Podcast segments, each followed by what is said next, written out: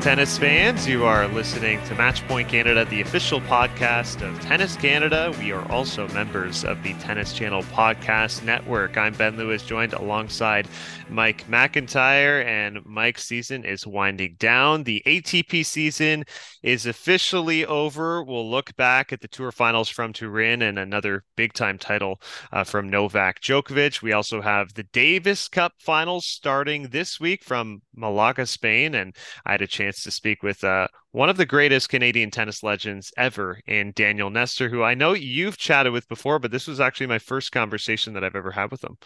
This is the godfather of Canadian tennis, if you will. this is like he is the man. Like mm-hmm. before we were in single slam finals and and going deep in Masters 1000s and having, you know, big time international success. This is the guy that was carrying the maple leaf for for Canada and in terms of longevity of career, this guy's going to be tough to top in terms of how many years he was a top 100 player, how many years he was a top 10 player.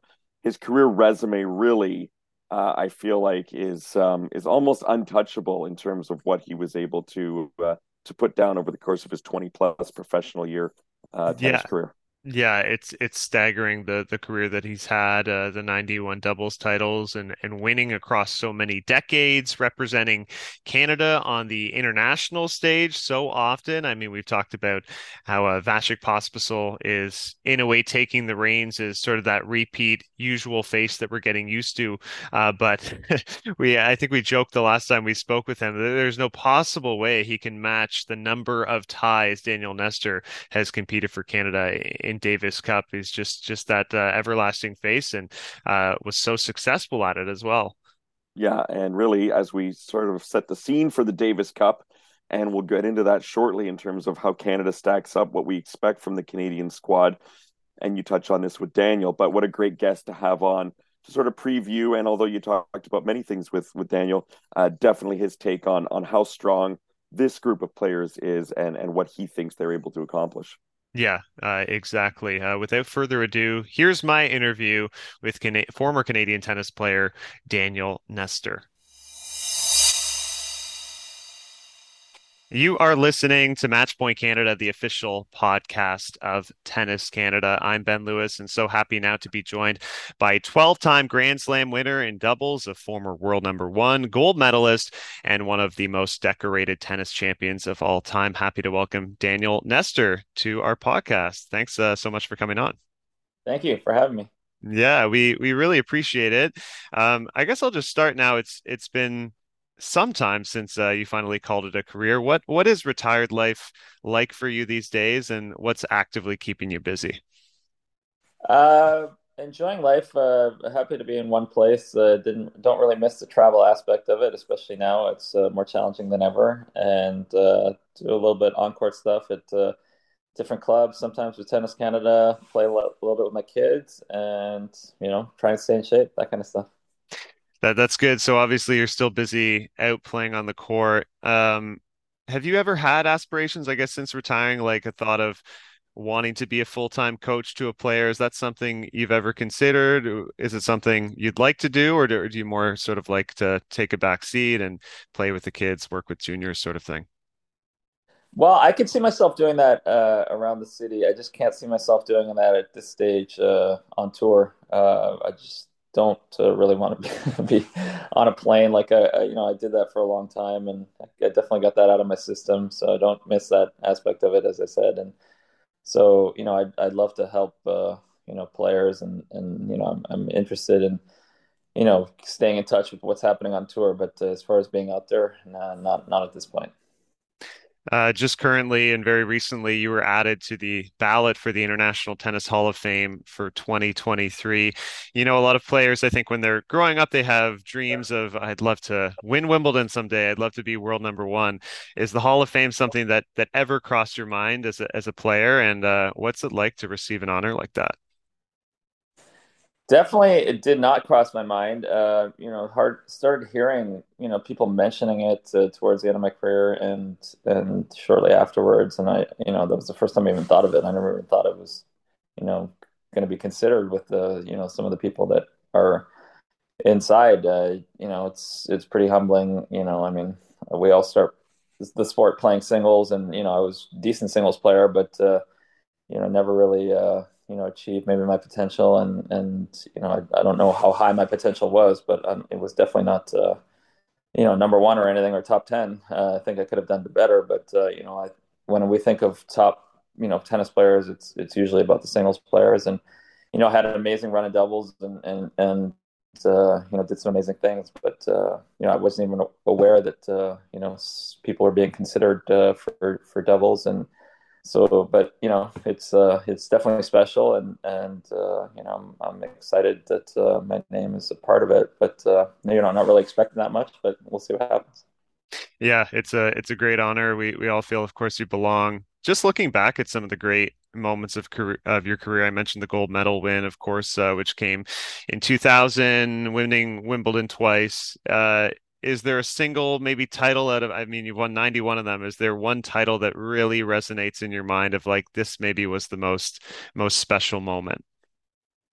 Yeah, uh, definitely. The first Wimbledon was very special. I had won the other slams, and I don't know Wimbledon as a you know kid professional tennis fan, you know, kind of stands out uh, more so than the other tournaments. And then, you know, winning a gold medal, those two, you know, were probably the most special. You know, it was a big moment for Canadian sports when it happened, and you know, not just for for tennis. I mean, people just took notice, you know, because it's the Olympics and you know people are paying attention. So that was obviously a big big deal and and very, very special for me. And it kind of kickstarted my uh, my doubles, you know, winning. Uh, I, I, hadn't really, you know, I'd won tournaments before that, but I hadn't really won anything major. And so after that, I, I felt as though my best results came. So it, it definitely helped me.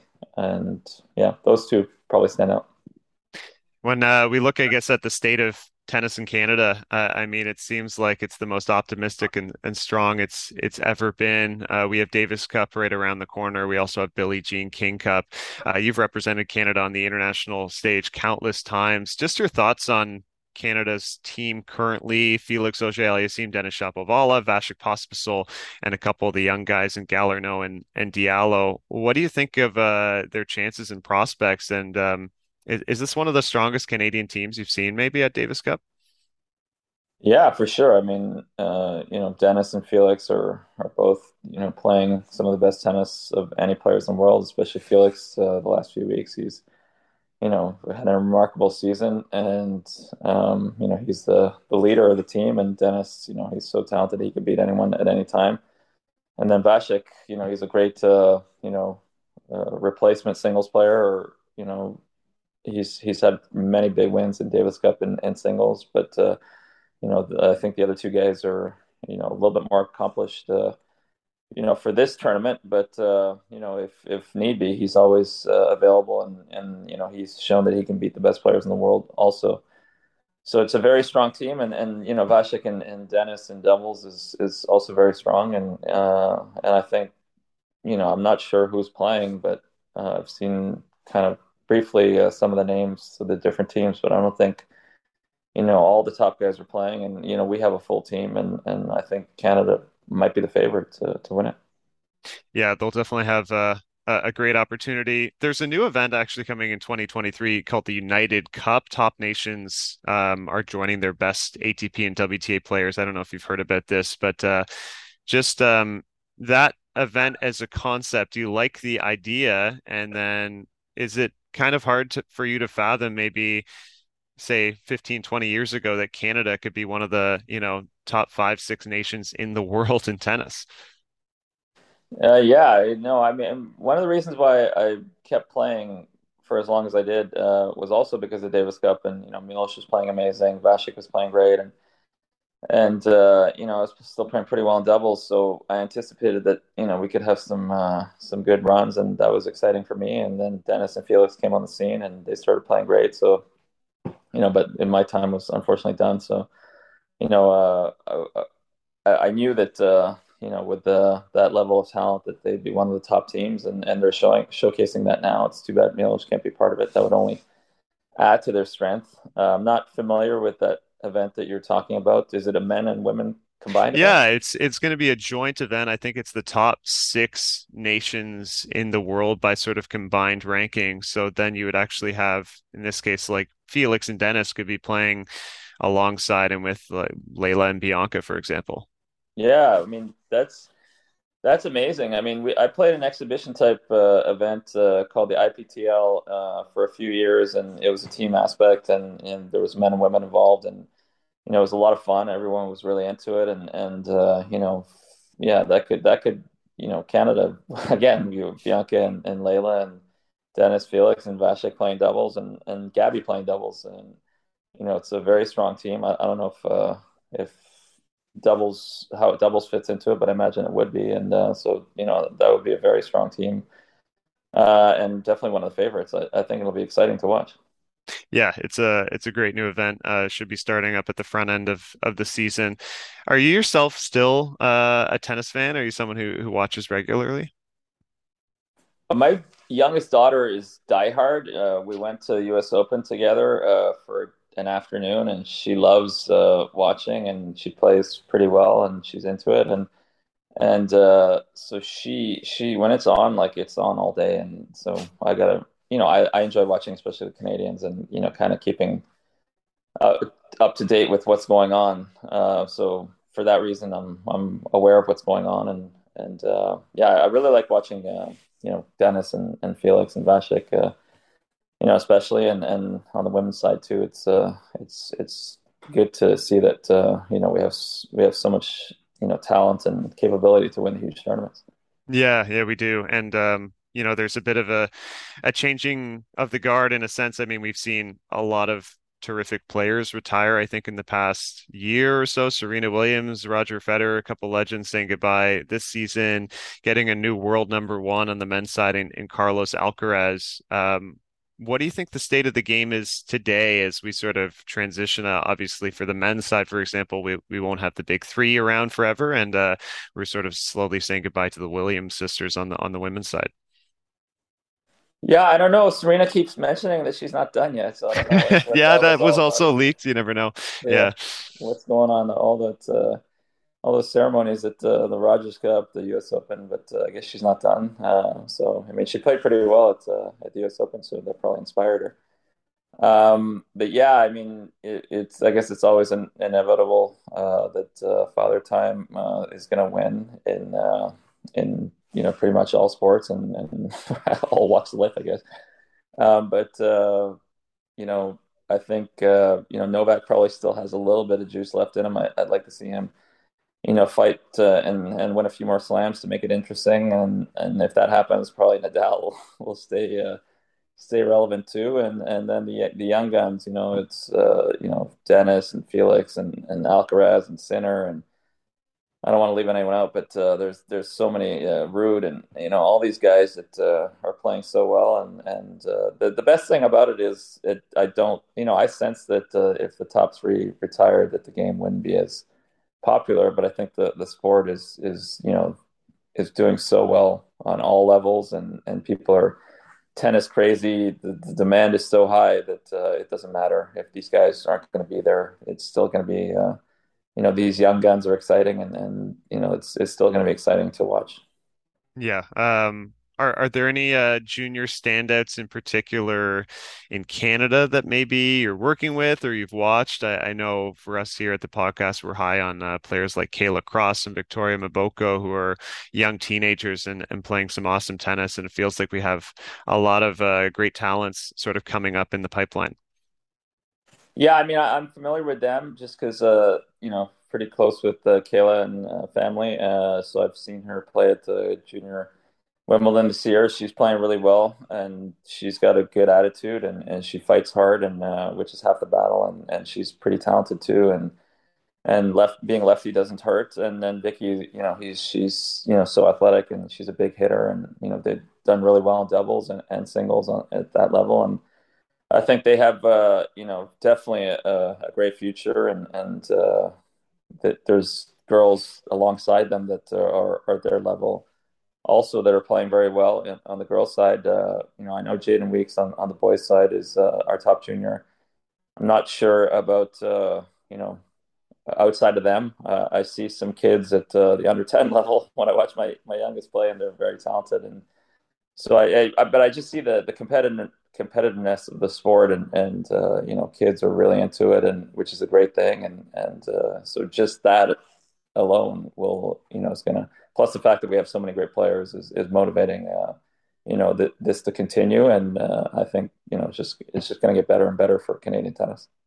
Well, uh, Daniel, you're such a big part of that uh, and such a huge part of the incredible growth, I think, of tennis in Canada with all your amazing achievements on the circuit. Thank you so much uh, for joining the podcast. And again, big congratulations on being added uh, to the ballot for the Tennis Hall of Fame for next season. All right. Thanks a lot for having me. And there you have it, my interview with Daniel Nestor. I mean, the big news involving Nestor a few weeks ago, which uh, we touched on, is his name being added to that ballot for the International Tennis Hall of Fame. I, I don't think it's being um, controversial to say he's a shoe in, an absolute lock to go straight into the Tennis Hall of Fame, no questions asked.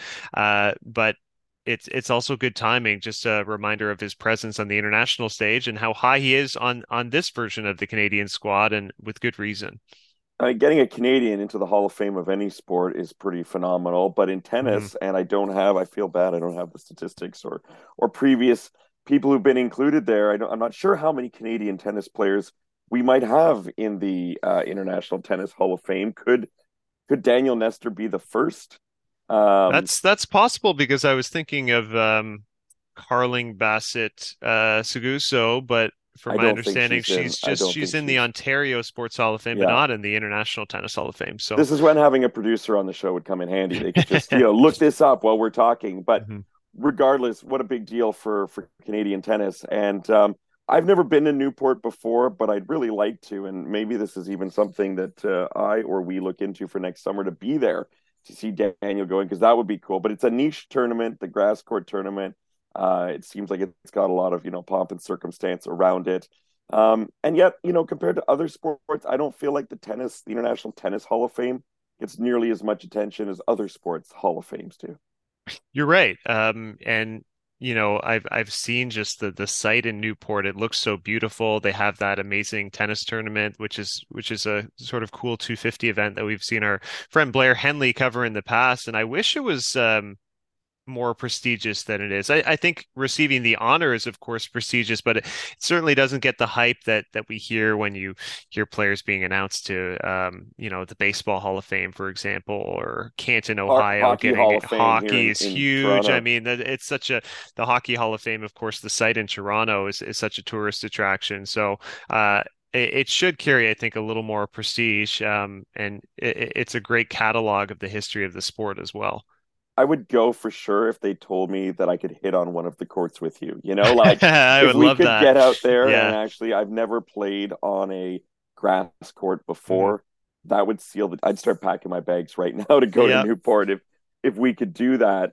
Um, but uh, yeah, I mean, the Hockey Hall of Fame, for example, my kids are bugging me all the time. They want to go see it. They want to do things there. There's interactive exhibits. I'm not mm-hmm. quite sure what the tennis one involves, um, but uh, something I think probably every tennis fan should consider making the trip to at some point, you know, if they can.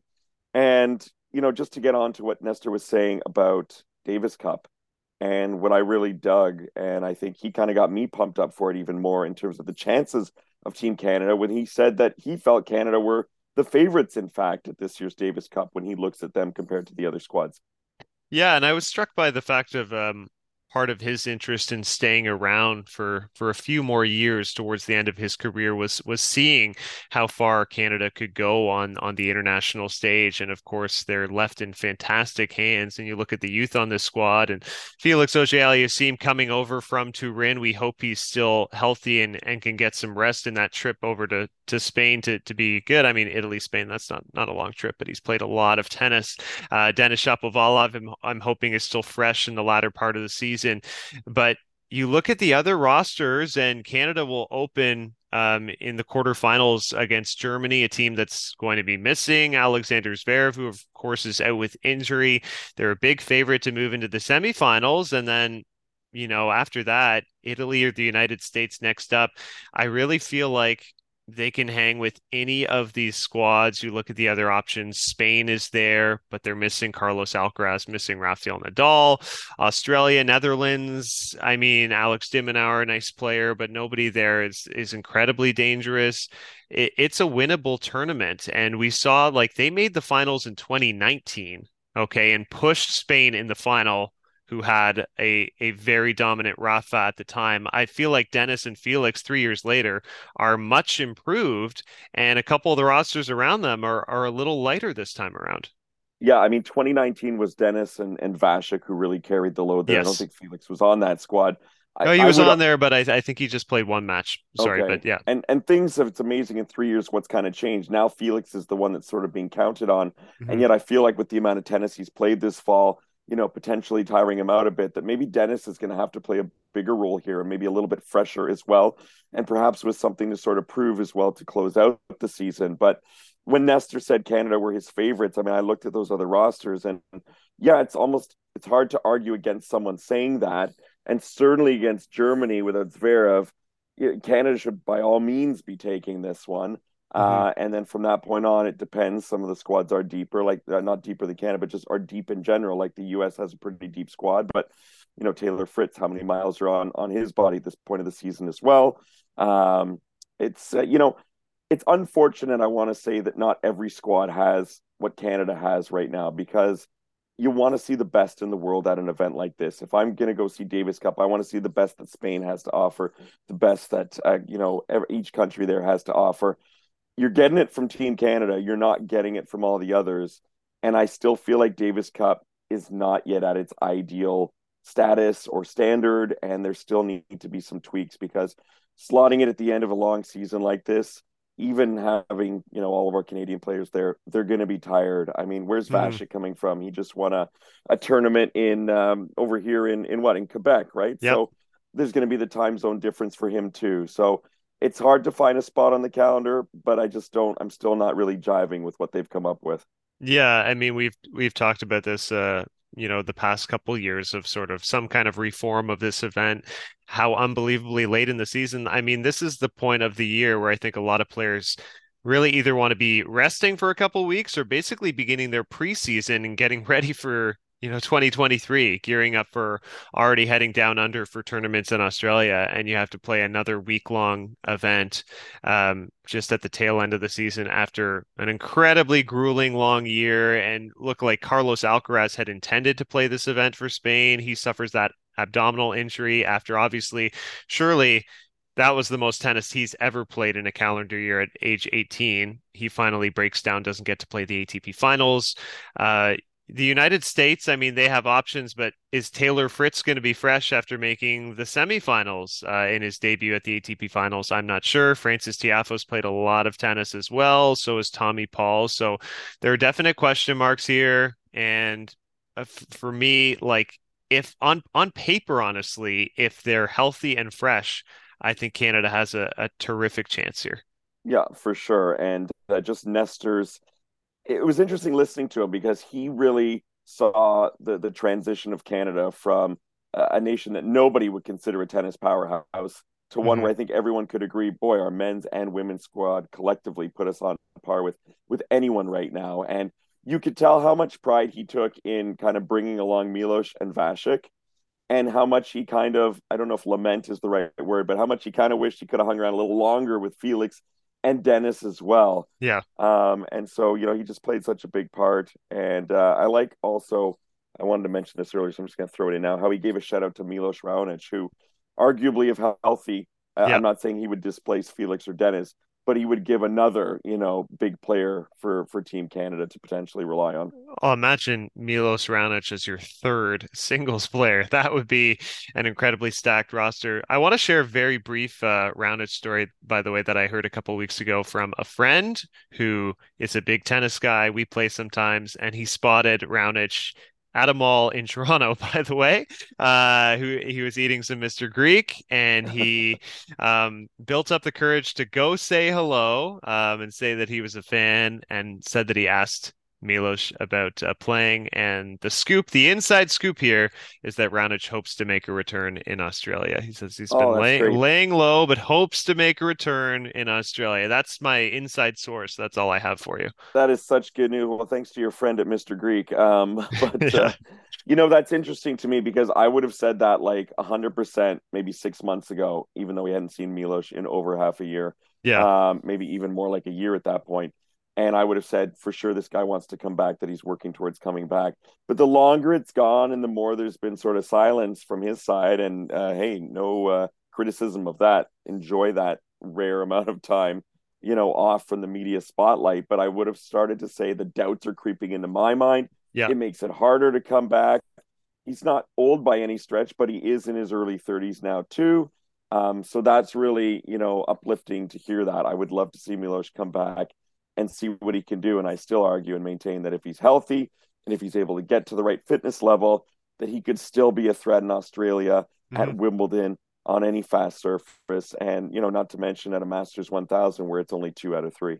Yeah, definitely, definitely. If his body uh, allows it, uh, without a doubt. We should just mention. I mean, you quickly mentioned Vasek Pospisil winning a challenger. He won uh, the National Bank uh, Drummondville Challenger this past week, uh, defeating Michael Mmoh in the final. That's the 11th singles challenger title of his career. With that win, he's back uh, right at the ranking number 100. So back inside the top 100 actually for the first time since November of last year. So it may be, I think, back of obviously him still having goals of getting back to the top 50 and thinking if he can, you know, even crack the top 30, uh, that this is you know the first step in that and that also winning that challenger event he'll secure uh, that automatic qualification to the main draw of the australian open. So that's good news for him leading into 2023 as well. Yeah and we spoke with vasek not too long ago. What was that last month? I mean it's all becoming yep. a blur now to me but uh, you know he spoke about what he hopes he can do and what he feels he can do and uh, I, I, believe it. You know again Vasek in his early 30s but uh, you know really um, young mindset and uh, you know he still doesn't look his age. I don't know if Vasek will ever look his age with yeah. the with the baby face he's got, but uh, yeah, would love to see it. And you know we kind of forget like Vasek hardly plays doubles anymore, and yet at Davis Cup, you know, such a rock for Canada in that position. And he's not playing doubles more because he really wants to focus on what he can do in singles. But this guy to me could be a top 20 doubles player if he was, you know, playing regularly. And I'm sure there'd be tons of guys on the ATP tour that would love to partner with him if he ever decided to give doubles a little bit more focus as well. Oh, un- undoubtedly. Uh, we should shift over to the ATP finals because good friend of Vasek Pospisil's, uh, Novak Djokovic, uh, doing some winning this past week. Uh, he defeated Casper Ruud 7 5, 6 3 to win the tour finals from Turin for a record tying sixth time. So that ties Roger Federer for most ever. He goes a perfect 5 and 0. I think the most impressive part of this stretch is um, gets through that round robin difficult group, finishes with a long three set win over Daniil Medvedev in what was effectively a dead rubber. For both of them, there wasn't that much meaning in the match. Djokovic had already qualified for the semis. He didn't need to push that hard to win. Medvedev, he was already eliminated. I think he wanted to push that hard to see if he could end his season with a win. But Djokovic winning 7 6 in the third looked like he completely exhausted himself. He was seen with his hands, you know, shaking between changeovers at one point. He still looked a bit tired in his win over Taylor Fritz in the semis. Um, but still just gets it done against Casper Ruud comfortably in the finals. And, you know, he he looks undoubtedly to me like the best player on earth right now. I was looking at uh, Twitter this afternoon while Twitter still exists, and um, Bastien Fachan, uh, who's very active on on Twitter, works with the Mouratoglou Academy, uh, does a lot of freelance work. He had an interesting tweet. It said, uh, and I'm not saying I agree with all of the tweet, but he said Alcaraz world number one, Nadal player of the year, Djokovic best player in the world. Mm. And I kind of like how he put that because to me, and it's not a discredit to Alcaraz, who earned that number one based on his accomplishments uh, accomplishments this year Nadal had some fantastic, fantastic results as well. Uh, but Djokovic to me is, yes, the best player in the world. And I feel like with 2023, you know, a couple of months away, um, he's going to come in fresher than many for next season.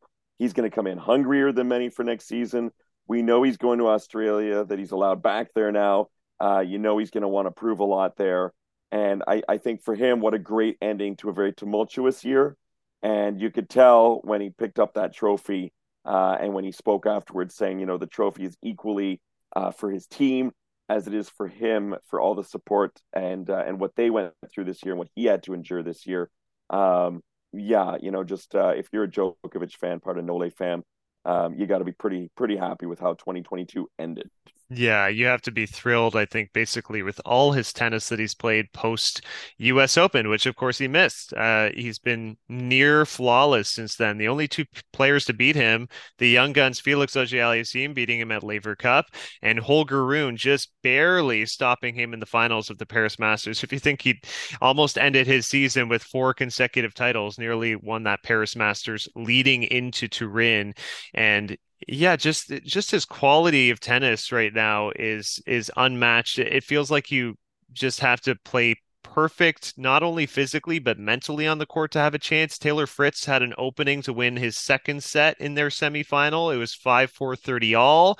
He had this backhand sitter to put away. There was noise from the crowd as he was about to hit it. Missed that in the net brief opening for Djokovic and he snags it instantly. And so you can't have these mental letdowns, even if there are distractions around you, because there are no mental letdowns from Novak Djokovic at any given moment in a match, feels. What, what do you think 2023 for Novak? Just to kind of push ahead here. Well, I mean, he's he's certainly going to be Open. I mean, he's been a god at the Aussie Open. You got yeah. I mean, he's he, he's certainly a massive favorite at the Australian Open. I will say, like the way to stop him, like it felt like Casper didn't have the tools to beat him. Uh, we've seen Carlos Alcaraz, of course, beat him in Madrid. I'd be fascinated to see a best of five match between those two. Another player that stands out, just thinking back when they played earlier this year, Jannik Sinner and Djokovic going five sets at Wimbledon. He was close there. But are you really winning three sets against Novak on a relatively quick hard court in Melbourne? He's going to be a massive favorite there. And you think if he wins Australia, okay, 22 22 with Nadal leading into the French Open. How much tennis does Rafa have left. I think a lot of people would not be surprised to see Djokovic perhaps eclipse Rafa in the slam count in 2023, or, or at the very least, maybe tie him. Yeah, and you got to think Wimbledon as well is a is a tournament big favorite there. Is the odds-on favorite. Yep. I would love to see just to mention Rafa for a second. I would love to see the two of them have some important uh, matches in 2023, some Agreed. finals at the slams because I feel like, and Nadal's already kind of admitted to the fact that who knows, maybe next year could be his last, depending on what happens next. He's got a kid at home now. His body continues to take a beating. That's nothing new. Um, but I'd like to see the two still have some some big tilts while they're you know able to play some some great ball still.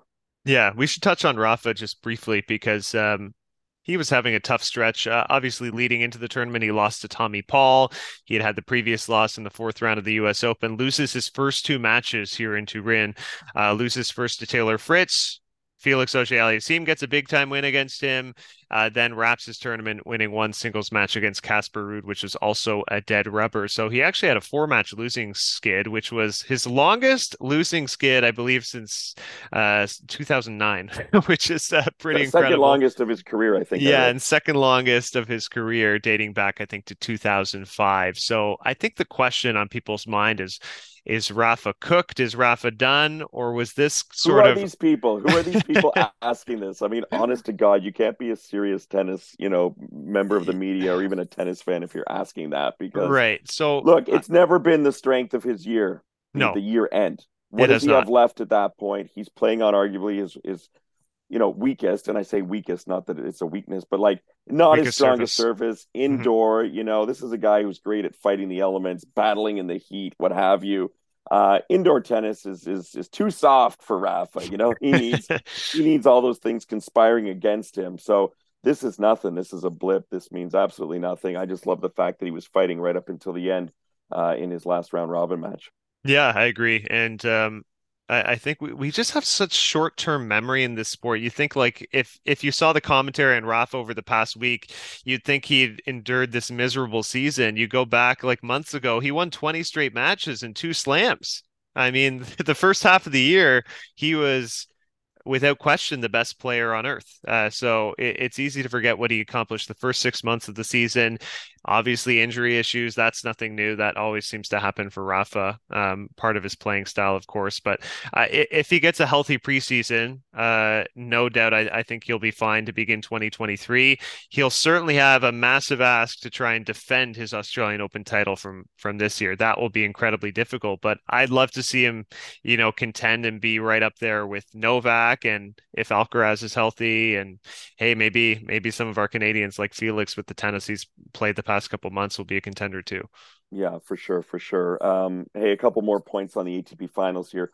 One is who was the biggest surprise of the tournament for you? Mm. And two, we got to talk about the uh, we talked about Djokovic at length. Well, how about the other guy who was in the finals, uh, Casper uh, Ruud, and what you saw from him uh, in this tournament?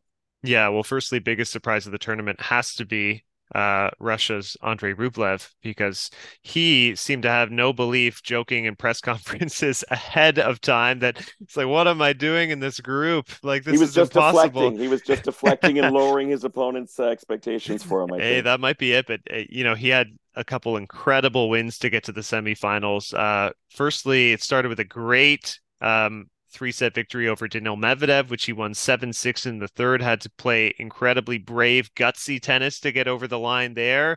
Uh, loses to Novak, but bounces back, wins in three sets over Stefano Tsitsipas, who was very sort of sort of sour after that loss. Said uh, Rublev used the few tools that he had to beat him, uh, which which uh, you know what I want to like Stefano Tsitsipas, but he's had a bit of a habit of being sort of a sore loser when he when he drops tough matches, and this was another kind of weak moment. But great victory for Rublev. So for me, he's certainly the surprise of the tournament, getting to the semis for the first time. Casper Ruud, look, he's had a fantastic season, two Slam finals, Miami Open final, now the finals in Turin. He's never won a tournament above an ATP 250. So it tells me something might be lacking in his repertoire to win these big matches. Now, obviously, nobody's really been beating Novak Djokovic. Uh, however, you look at some of these finals that he's lost. I mean, Rafael Nadal blew him away in the French Open. I feel like he needs another sort of weapon in his arsenal. His backhand felt like a bit of a liability in that final that he's he's number three in the world right now, but he doesn't feel like the third best player in the world to me. And how far would you push him down that uh, that assessment? Because he's got to be right near it. If he's not three, he's got to be very yeah. I put him. I put him mind. five. I think I yeah, put him so, five. So that's not a huge discrepancy to me. And I mean, even no. if he's not winning some of these big moments, he's getting to these big moments. He is. Slam finals, yeah. doing well in the Masters 1000s, making it. You know, a year ago it was semis at the ATP final. This year it's the finals. The hmm. learning curve is is rapidly rising. He's ascending quickly, and he's only 23 years old. He's only what a year older than Felix. So, to me, uh, I mean, Felix obviously made huge improvements this year. We'll save that for a future episode as we wrap 2022. But Casper Ruud, to me, definitely belongs at the upper echelon. Uh, he's made me a believer this year, and um, and he's a nice guy too. You know, he's a really and, nice, likable guy. Really, I, like, really I liked likable. what he I liked what he said in his post match comments. He he, uh, he he did a heck of a closing speech. I think he thanked everybody in in the building there. Actually, his thank you speech was so long and elaborate, but uh, he ended by thanking his partner, his girlfriend, and uh, and I like how he kind of quipped at the end. I look forward to being a normal person for a few weeks with you, and just thanking her for her patience throughout the long, grueling tennis season.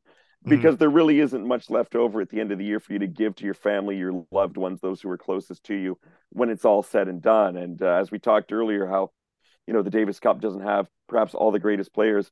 Man, if I'm an ATP player, I'm taking some time off too this time of year, parking my butt on a beach and sipping a pina colada or or for ten. Sure. You know what I mean? Because yeah. they've earned it. And so uh, I just like that comment from Casper to to save it for the person who's closest to him and and and thanking her for all she's given up because yeah we see what these tennis players do week in and week out but we don't really think or focus so much on the sacrifices that their family and loved ones have to have to give too so i just really like that uh, as a sort of closing remark of his too yeah, no, that, that, that's very well said. Nice to bring that up because uh, to me, he's one of the classiest guys on tour. And I, I feel like Felix is sort of similar with his very likable, humble personality and just speaking with uh, hearing from Casper, I think at the front end of the year, he had set goals and benchmarks initially to like try and make quarterfinals, maybe semifinals of slams. So for him to exceed that and make two slam finals in a career year in 2022, and he was already, you know, making inroads in 2021, winning all these titles and ATP 250s that